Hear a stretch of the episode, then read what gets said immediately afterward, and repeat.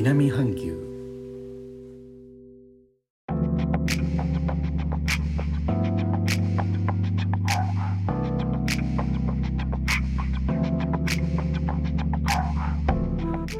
インドネシアから高野です日本との間約6000キロ、ジャワ島中部の古い都、ジョクジャカルタからお送りしております。日本とは一味も二味も違う東南アジアのライフスタイル声でお届けします。インドネシアでは活動制限レベル4321がジャワ島とバリ島では11月1日まで、その外の地域では11月8日まで延長して行われている最中です。しかし、合わせて緩和もということで、レベルが引き下げられる地域、具体的に地名が出てきました。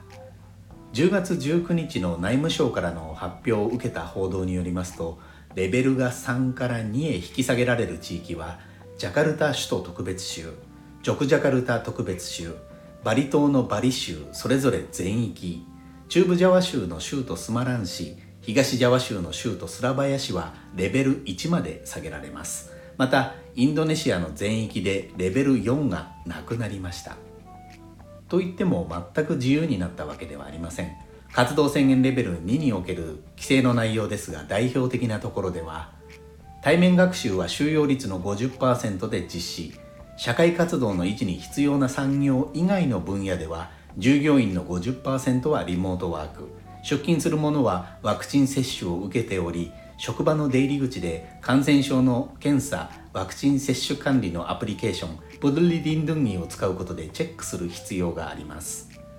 ホテルはアプリを使用して全ての従業員と訪問者をチェックする必要があります。最大収容人数は50%でアプリ上の緑か黄色のカテゴリーになっている訪問者のみが入場できます。この色分けはすでに2回接種1回接種済みをそれぞれ意味します。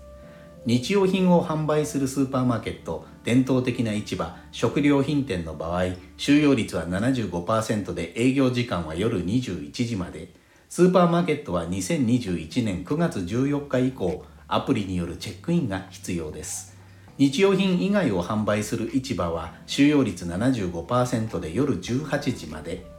ショッピングモールレストランカフェは収容率50%で夜21時まで。食事のできる時間は60分まで。こちらもアプリを使用して全ての従業員と訪問者をチェックする必要があります。お祈りの場所礼拝所は厳格な感染防止対策のもと収容率は75%または75人までで利用可。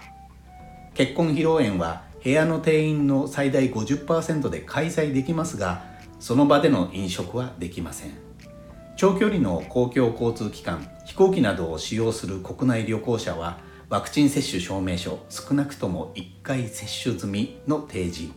2×24 時間以内に検体採取した PCR 検査で陰性の証明が必要です。